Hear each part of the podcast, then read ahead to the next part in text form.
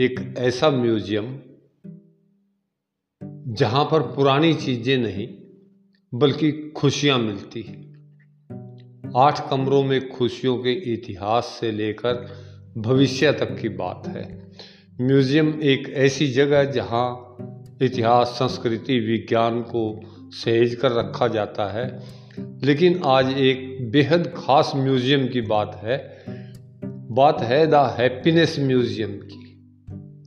एक ऐसा म्यूज़ियम जिसका उद्देश्य लोगों को खुश करना है, साथ ही यहाँ आने वाले दर्शकों को प्रेरित करते हुए कुछ नया बताना भी है। ये म्यूज़ियम खुला है डेनमार्क की राजधानी, वो भी कोरोना काल में। आइए जानते हैं खुशियाँ देने वाले इस म्यूज़ियम को। सबसे पहले बात करते हैं बनाने वालों की कैंपेन हैगन के हैप्पीनेस रिसर्च इंस्टीट्यूट ने इसे बनाया है। जिन लोगों का आइडिया है, उनमें माइक वाइकिंग शामिल हैं। माइक हैप्पीनेस रिसर्च इंस्टीट्यूट के सीईओ हैं। वो खुशी से जुड़ी तीन किताबें लिख चुके हैं। तीनों ही बेस्ट सेलर रही हैं। इनके नाम हैं द लिटिल बुक ऑफ़ लेगे लेगे यानी हैप्पीनेस दूसरी बुक है द लिटल बुक ऑफ़ ह्यूंगो ह्यूँगे यानी फन द तीसरी है the art of making memories तो ये तीन किताब इन्होंने लिखी हैं। दुनिया में अपनी तरह का पहला म्यूज़ियम है ये। बात अगर इसके आकार की करें तो आठ कमरों का ये म्यूज़ियम है।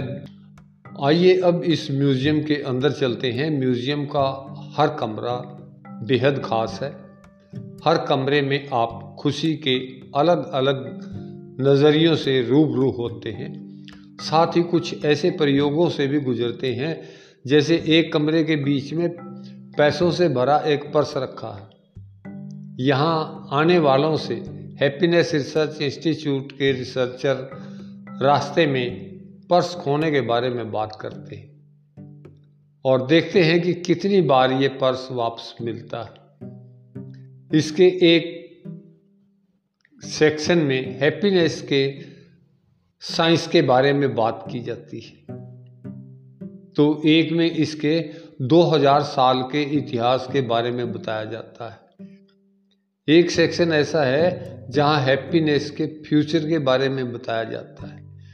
यहाँ तक कि एक सेक्शन सिर्फ़ मुस्कुराहट के लिए बना है। इसमें मोनालिसा की मुस्कुराहट को अलग अलग एंगल से देख सकते हैं। ये आपके चेहरे पर मुस्कान ज़रूर लाती है। म्यूज़ियम में एक कमरा ऐसा है जो दुनिया में खुशी के भूगोल को बताता है। इसमें 2020 की वर्ल्ड हैप्पीनेस रिपोर्ट को रखा गया है। फिनलैंड दुनिया का सबसे खुशहाल देश है। स्वीडन दूसरे नंबर पर है। भूटान दुनिया में इकलौता देश है, जो 1970 से जीडीपी से ऊपर जीएनएच यानी ग्रॉस नेशनल हैप्पीनेस को रैंक करता है। इन सभी बातों का यहाँ ज़िक्र है। इसके साथ ही एक कमरा ऐसा भी है जहाँ दुनिया भर के लोगों को खुशी देने वाले पलों को सहेज कर रखा गया है।